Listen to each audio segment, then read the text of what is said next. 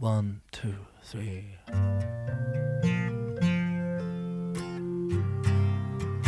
It's been a long... דוגמאות של אומנים מתייסרים שיוצרים יצירות מופלאות יש בשפע.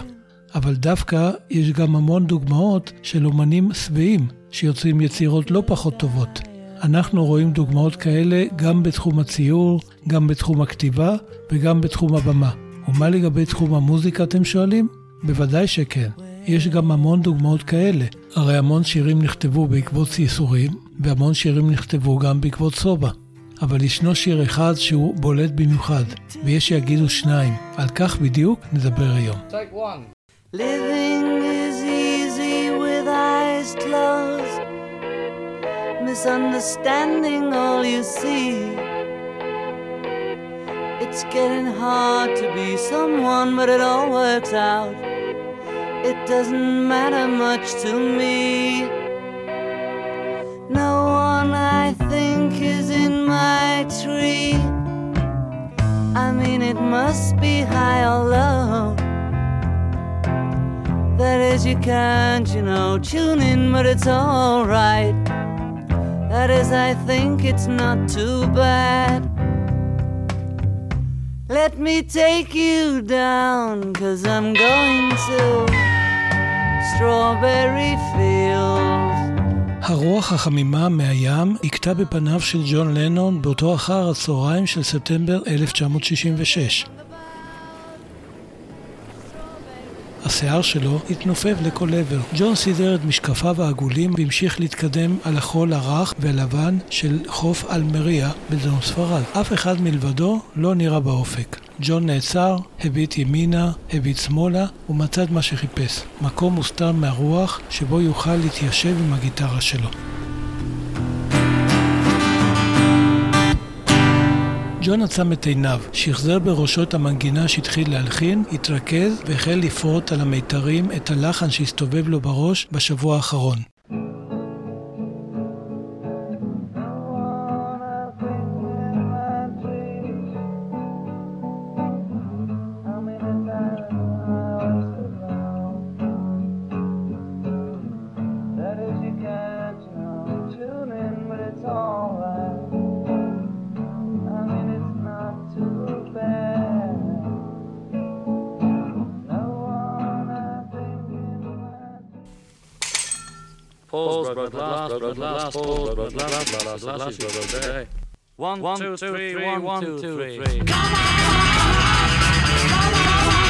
שלום, אתם מאזינות ומאזינים לפרק השלישי של הפודקאסט "לביטלס יש משהו להסתיר". בכל פרק נדון בסוגיה שקשורה בביטלס, אבל דרך החולשות ואולי החוזקות של אחד מחברי הלהקה, וננסה להבין איך אלה הכתיבו את מהלך הדברים. אנחנו גם נשאל את עצמנו מה היה קורה אם אותו חבר ביטלס היה נוהג אחרת, איך היו אז הדברים מתפתחים, ואיך הקריירה של הביטלס הייתה משתנה, אם בכלל. היום נדבר על השיר Strawberry Fields Forever, ויש האומרים שהוא אחד השירים הטובים הטובים, אם לא הטוב ביותר של ג'ון לנון. מה שבטוח הוא שזהו אחד השירים האישיים ביותר, אולי האישי ביותר שלו. אז מה הופך אותו לשיר כל כך אישי? האם זהו שיר שמדבר על הילדות שלו? או אולי הוא עוסק במשהו הרבה יותר פנימי ועמוק? ומה באמת היה Strawberry Fields Forever?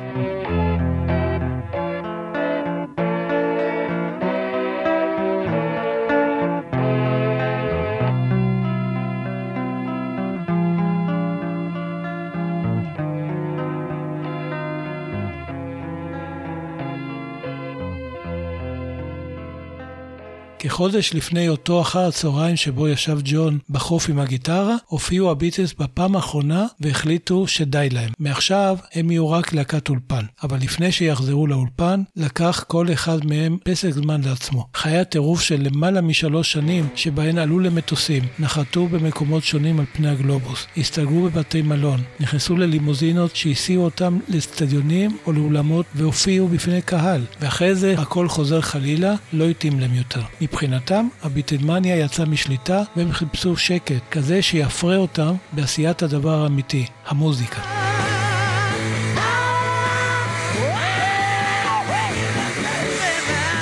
ריצ'רד לסטר, הבמאי של הסרטים של הביטלס, A Hard Day's Night ו-Help, שכנע את ג'ון לנצל את פסק הזמן הזה ולשחק את דמותו של הטוראי גריפוויד בסרט אנטי מלחמתי בשם How I Won the War. אנטי מלחמתי התאים לג'ון. גריפוויד התאים לו גם, במיוחד ה weed, ולשחק בסרט לא קשור לביטלס ולכל המעריצים זה בכלל נשמע לו כמו חלום. הצילומים נערכו על יד חופי הים התיכון בדרום ספרד, כך שזה היה במידה מסוימת גם סוג של חופשה. כשנכנס ג'ון לאחוזה ששכרו אנשי הפקה עבורו בעיר אלמריה והביט בגינה שמקיפה אותה, נזכר בבית היתומים שהיה בליברפול על יד הבית שבו גדל. מיד עלתה במוחו מנגינה שמסתובבת לו בראש כבר מ-1964 ואפילו במקרה הוקלטה כשג'ון מנגן בכלי נגינה שנקרא מלודיה. Five, six. You have to get on channel two. Yeah, we're on this thing now in a minute. ואנחנו נחזור לבית היתומים הזה. בינתיים גילה ג'ון שלהשתתף בסרט יכול להיות דבר די משעמם. ההפסקות בין הסצנות שבהן השתתף היו ארוכות מדי, ושום דבר מעניין לא קרה באמת. אז החליט ג'ון לנצל את הזמן הפנוי שהיה לו בשפע, כדי לחזור לאותה מנגינה ואותם זיכרונות מבית היתומים שהגינה שהקיפה את האחוזה עוררה בו. ג'ון התחיל ללכת בכל רגע פנוי אל החוף עם הגיטרה ולעבוד על השיר המתהווה ולחבר לו מילים. וכך מצא את עצמו באותו יום, בדיוק כמו בימים שלפניו ואלה שאחריו. כשהוא פורד בגיטרה ונהנה מרוח הים המלטפת, וכך עד שמחשיך. אז היה חוזר אל סינטי אשתו ובנם ג'וליאן, ששיחק באותה גינה קסומה שבאחוזה. ובכל פעם שהביט ג'ון בג'וליאן הקטן משחק בה, הוא חזר אל ילדותו בליברפול. בשלב מסוים, ככל שהתקדם עם השיר שבינתיים קיבל את השם האופטימי It's Not Too Bad, הראש של ג'ון כבר לא היה בצילומים, וכל מה שהוא רצה זה לסיים את המחויבות שלו לריצ'רד לסטר ולחזור מהר הביתה ללונדון, להיכנס לאולפן הקלטות ולהקליט את השיר. שיר עם שם אופטימי אמרנו? אולי השם כן, אבל המילים ממש לא. בהמשך נבין למה. מה שג'ון לא ידע הוא שבאותו זמן גם פול מקרני עסק בעולם הקולנוע, אבל לא כשחקן, אלא ככותב פסקול לסרט חדש בשם The Family Way.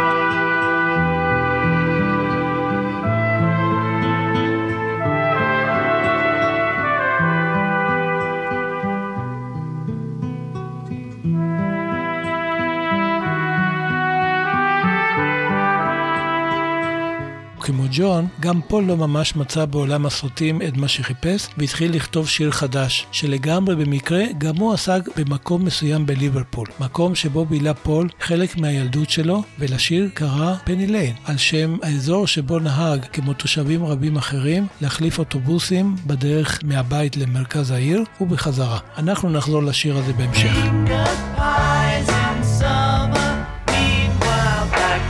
the shelter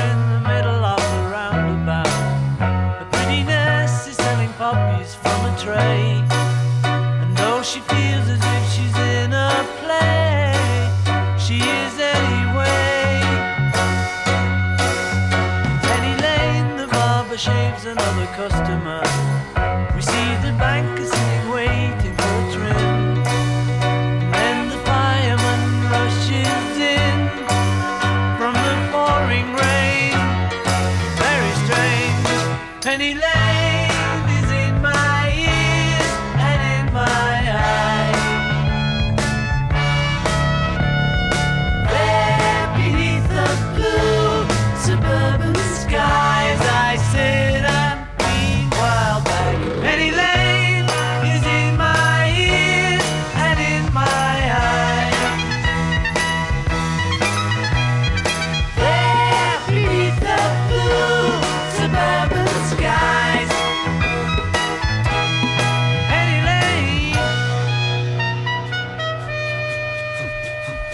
ב-22 בדצמבר 1966, שלושה חודשים אחרי שצילומי הסרט בספרד הסתיימו, נכנס ג'ון לאולפני EMI בצפון לונדון כרוח סערה, כמעט בריצה. כבר כמעט חודש, שהוא וחבריו מקליטים טייקים שונים של השיר It's Not Too Bad, שבינתיים שינה את שמו ל-Strawberry Fields Forever, וג'ון עדיין לא היה ממש מרוצה מאף טייק, אבל אתמול בלילה, לפני שנרדם, קיבל החלטה. הוא ידע שפול, ג'ורג' ורינגו יגיעו לאולפן רק בעוד שעה, ורצה לדבר עם ג'ורג' מרטין, המפיק המוזיקלי. באולפן מצא ג'ון מספר טכנאים שעוד עבדו על מה שהוקלט ביום הקודם. הוא שאל אותם איפה נמצא מרטין, והם הביטו לעבר חדר הבקרה כמסמנים לו איפה למצוא אותו.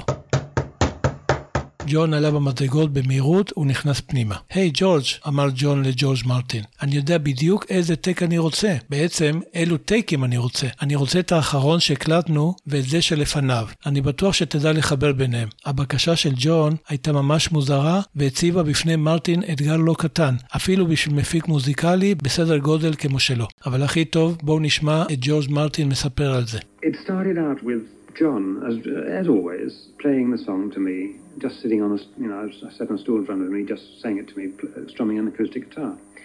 And it was a very gentle song.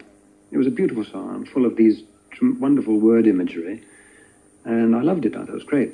When we came to do the actual track, and there was Ringo bashing away and John on his electric guitar, it became very much heavier than I thought. זה התחיל כשג'ון, כהרגלו, ניגן בפניי שיר בעזרת הגיטרה האקוסטית שלו. זה היה שיר מאוד עדין ומאוד יפה. גם המילים שלו היו יפות ובאו מתוך הדמיון שלו. אהבתי את השיר מאוד. כשהקלטנו אותו עם רינגו על התופים וג'ון בגיטרה חשמלית, חשבתי שהוא הפך לכבד יותר, אבל ככה ג'ון רצה אותו. אחרי יומיים הוא בא אליי ואמר לי שהשיר לא יצא בדיוק כמו שדמיין כשכתב אותו, ושאל אותי אם אנחנו יכולים להקליט אותו שוב. אמרתי לו שכן, אם ככה הוא מרגיש. ואז שאל שאלתי אותו איך הוא דמיין את השיר. ג'ון אמר לי שהוא רוצה שיהיו בו צ'לו וקצת קרן יער. אז הקלטנו טייק חדש. אחרי כמה זמן בא אליי ג'ון ואמר לי שהוא אוהב את הטייק הזה, אבל גם את הקודם. ואז אמר לי לקחת את ההתחלה מתוך אחד מהם ואת הסוף מהשני ולחבר ביניהם. אמרתי לו שיש עם זה שתי בעיות. קודם כל, הם במפתחות שונים לגמרי. ודבר שני, הם גם בטמפו שונה לגמרי. אז הוא אמר לי שאני בטח יכול לסדר את זה, והלך. והוא צדק.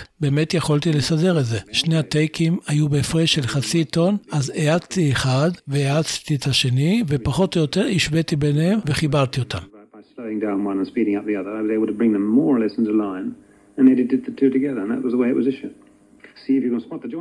ואם אתם רוצים לדעת איפה בדיוק נעשה החיבור של ג'ורג' מרטין, בין הטייק האחד, טייק 7, לטייק האחר, טייק 26 של השיר Strawberry Fields, תאזינו לו ותשימו לב בדיוק לדקה האחת, בין המילים cause I'm ל-going to. בואו נקשיב.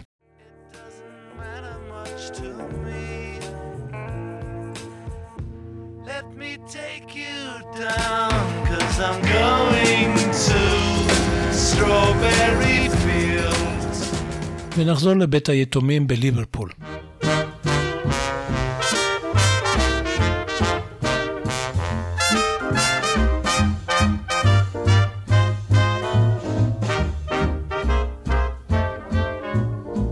Pack up all of my cares and woes. Here I go, singing low bye, bye my blackbird.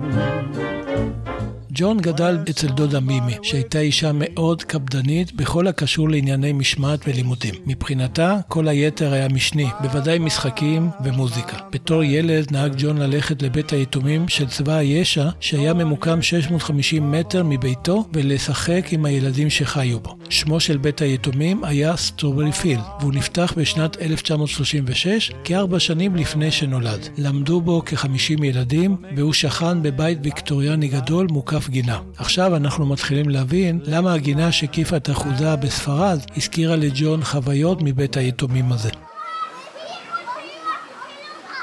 כשג'ון הקטן היה נכנס לגינה של Strawberry Field, הוא הרגיש שהוא נמצא בארץ קסומה, שבה אין מקום לדודה מימי, למורים ובכלל למבוגרים. ג'ון אהב לשחק עם הילדים והכיר כל אחד מהם. הוא ממש קינה בהם על זה שהם גרו שם, ובסוף היום לא היו צריכים ללכת אל הדודה מימי. וילדי בית היתומים קינו בו על זה שדווקא הוא כן יכול היה לצאת החוצה וללכת הביתה בכל פעם שרצה. ג'ון הרגיש חיבור מיוחד אל ילדי בית היתומים, כי גם הוא הרגיש קצת יתום. הוא לא ראה את אבא ואת אימא שלו, שנעלמו לו מחייו, ובשבילו לגדול בבית של הדודה מימי היה קצת כמו לגדול בבית יתומים. אבל הדודה מימי ממש, אבל ממש לא אהבה את הביקורים של ג'ון בבית היתומים, והדבר גרר בדרך כלל משיכת אוזן ונזיפה קולנית כל הדרך חזרה הביתה. רבים טועים לחשוב שהשיר Strawberry Fields Forever הוא שיר על הזיכרונות של ג'ון מהחוויות בבית היתומים עם הילדים. אבל השיר Strawberry Fields Forever הוא שיר על הזיכרונות של ג'ון מהתחושות הפנימיות שלו באותה תקופה.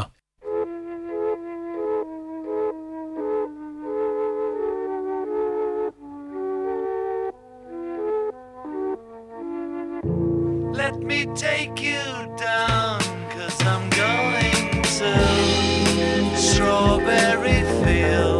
כך מתחיל השיר בשורה Let me take you down. תן לי לקחת אותך למטה. למטה אל המקום שבו ג'ון הילד המבולבל מנסה להבין את העולם שמסביבו, את העולם שבתוכו, ובעיקר את מקומו בשניהם. ג'ון היה ילד מאוד מבולבל. הוא הרגיש שהוא שונה מרוב הילדים האחרים שהכיר, ולא רק בגלל שהם גדלו עם אבא ואימא ולא עם הדודה שלהם. הוא היה שונה בדרך שבה הוא חווה את החיים, כפי שהם התרחשו מול עיניו, בעוד שהילדים האחרים קיבלו את הדברים שקרו להם כפשוטם, אצל ג'ון זה היה ממש שונה לגמרי. כך, בבית הבא של השיר, מבטא ג'ון את חוסר הבהירות הזה בצורה יוצאת מהכלל כשהוא שר Living is easy with eyes closed, misunderstanding all you see. קל לחיות עם עיניים עצומות בלי להבין את מה שרואים. ובהמשך מבטא ג'ון כמה קשה לו למצוא את מקומו ולהיות ככל האדם, אם כי הוא מגלה מידה של השלמה עם הקושי הזה. It's getting hard to be someone, but it all works out. It doesn't matter much to me. קשה להיות מישהו, אבל בסוף זה מסתדר, זה לא ממש משנה לי. והבלבול של ג'ון לא רק גדל כשהוא מבין שלא רק שהוא שונה מהיתר, אלא כשהוא לא מבין בדיוק באיזה אופן. העולם הפנימי של ג'ון שפה יצירתיות, דמיון, צבעים, מילים וצלילים. אבל מה זה אומר לגביו? כך ממשיך השיר. Now when I think is in my tree, I mean it must be high or low. אף אחד לא נמצא לעץ שלי, זה אולי בגלל שהוא גבוה או בגלל שהוא נמוך. ג'ון מבטא בשורות האלה את השונות שהוא מרגיש, ומיד תוהה עם עצמו האם זה בגלל שהוא גאון, או אולי בגלל שהוא פשוט משוגע. זה בדיוק למה שהוא מתכוון כשהוא תוהה האם העץ שלו גבוה או נמוך. ושוב חוזר האלמנט של הקושי להיות מישהו, והשלמה עם המצב הזה. That is you can't, you know, tune in, but it's all right. That is, I think, it's not too bad. אתה לא יכול לכוון, אבל זה בסדר. אני חושב שזה לא כל כך רע. ובהמשך ישנו בית מאוד קשה שאומר always, no sometimes think it's me, but you know I know when it's a dream. I think I know I mean a yes, but it's all wrong. That is, I think I disagree. תמיד תחשוב שזה אני, אבל אני יודע שזה חלום. אני מתכוון לכן, אבל שום דבר לא בסדר. אני לא מסכים. למעשה אומר לנו ג'ון כי הוא מכיר בכך שהמציאות שלו היא חלום, לא במובן הטוב של המילה, אלא בכך שהמציאות שלו לא מציאותית. בניגוד לאלמנט ההשלמה עם הקושי שהיה בבתים הקודמים, כאן המסקנה שלו שונה לגמרי. ג'ון מגלה שהוא רק ניסה להיות חיובי, אבל מודה ששום דבר לא בסדר. ומה לגבי המשפט שחוזר על עצמו, and nothing to get hung about? זה שום דבר שמצדיק לתלות אותי? טוב, זה כבר שייך לחוש ההומור של ג'ון, שלא הולך לאיבוד גם בשיר הזה. את המשפט הזה נהג ג'ון להגיד לדודה מימי בכל פעם שהיא כעסה על כך שלא פעל לפי הכללים שהכתיבה. למשל, נעדר מבית הספר ללא הצדקה, שיחק עם ילדים אחרים במקום לעשות שיעורי בית, או חמק אל תוך בית היתומים סטרוברי פילד.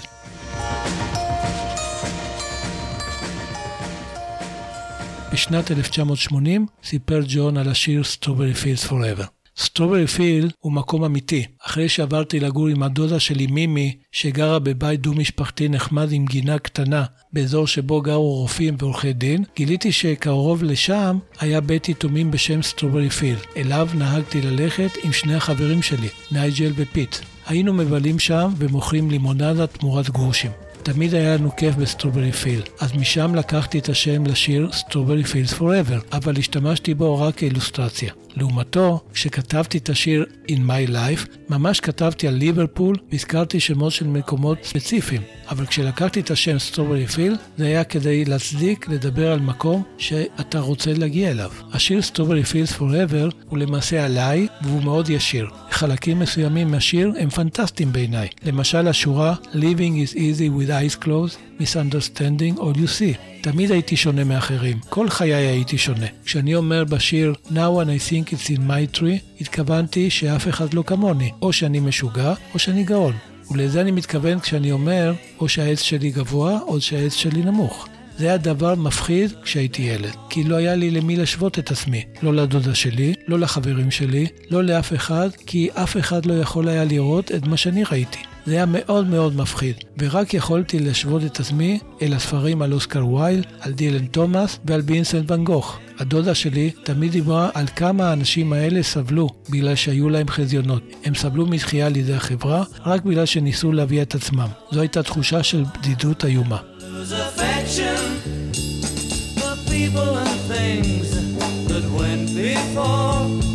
I know I'll often stop and think about them. Love you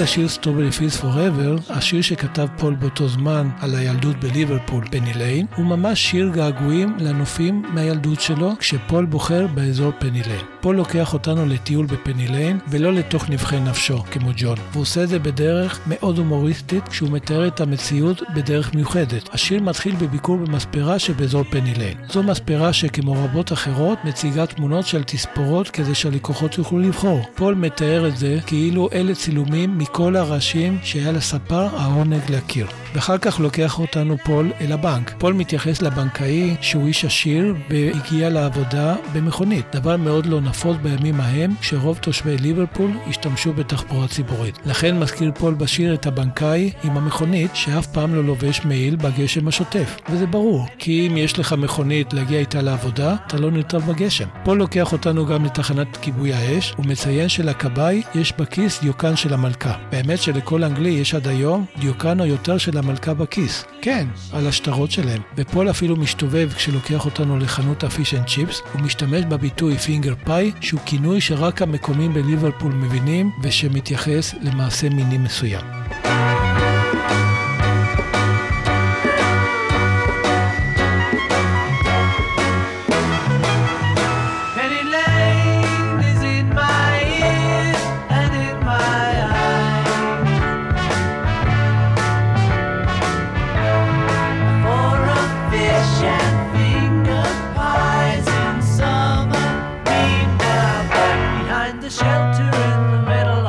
בפרק השני של הפודקאסט לביטלס יש משהו להסתיר, דיברנו על הדרך שבה האישיות המאוד שונה של ג'ון לנון ופול מקרטני באים לידי ביטוי בשירים שכתבו ביחד. לפנינו שני שירים שכתבו השניים בנפרד ובאותו זמן, Strawberry Fields Forever של ג'ון ופני ליין של פול, שמספרים על הילדות של כל אחד מהם. בכל אחד מהשירים הללו בא לידי ביטוי האישיות המיוחדת של הכותב. ב Strawberry Fields Forever ראינו את ג'ון המתייסר, ובפני ליין את פול העליז. ב Strawberry Fields Forever ראינו את ג'ון שלא מפחד לחשוף את הפנימיות שלו לכל העולם, ובפני ליין ראינו את פול שעורך לנו מעין טיול באתרי תיירות. לא פעם אמרתי שאני מאוד מאוד מאוד מאוד מעריך את פול מקרטני ואוהב את המוזיקה שלו, אבל לעומתו, לג'ון אני מאמין. ההשוואה בין Strawberry Fields Forever לפני ליין ממחישה יותר מכל למה התכוונתי. בעוד שג'ון לא מפחד להשכיב את עצמו על ספת הפסיכולוג ולחשוף בפנינו את הבפנוכו שלו, כולל המעיים, פול תמיד שומר על מרחק ברור ובטוח בינינו לבינו. ואם אתם לא מסכימים איתי, תנסו להיזכר בשיר כל כך אישי שכתב פול מקרטני. ועכשיו נשאל את עצמנו, אם לא היה גדל ג'ון לנון בבית לא יציב, רחוק מהוריו ואצל הדודה מימי, האם היה מרגיש בילדותו את המצוקות שעליהן דיברנו והיה כותב את Strawberry Fields Forever? בתחילה כתב הצמד לנון מקרדני שירי אהבה עם לחנים מופלאים, אבל מילים די פשוטות. אלה נועדו לכבוש את לב הקהל ולהצליח בתעשיית המוזיקה המסחרית. And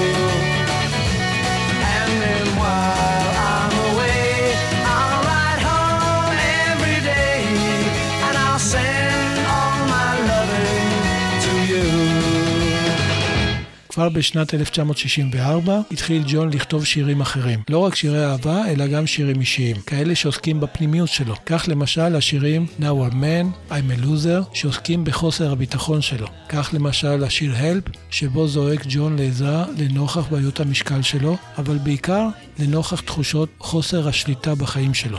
וכך למשל השיר You've Got to Hide Your Love Away, שבו רומז ג'ון על אהבותיו האסורות. אבל ג'ון כתב על המצוקות האישיות שלו בהווה. כשהוא בחר לכתוב שיר סביב העבר שלו בליברפול, בהתחלה הוא כתב את השיר In My Life, שלא עוסק במצוקות, אלא בגעגועים לנופים ולאנשים שהכיר בחייו. גם פול מקרטני כתב שיר שעסק בילדותו, פני ליין, אבל כמי שגדל בבית חם, תומך ואוהב, הוא בחר לכתוב שיר שמח ועליז. אמנם אמו מתה בגיל צעיר, אבל פול לא נוגע בזה בכלל. גם ג'ורג' הריסון כתב שירים שעוסקים בפנימיות שלו, אבל בעיקר בצד הרוחני. ואם כבר כתב שירים על המצוקות שלו, אלה מצוקות מול הצמד לנון מקרטני. הרי גם ג'ורג' גדל בבית חם, אוהב ותומך. Just sees what he wants to see. Nowhere,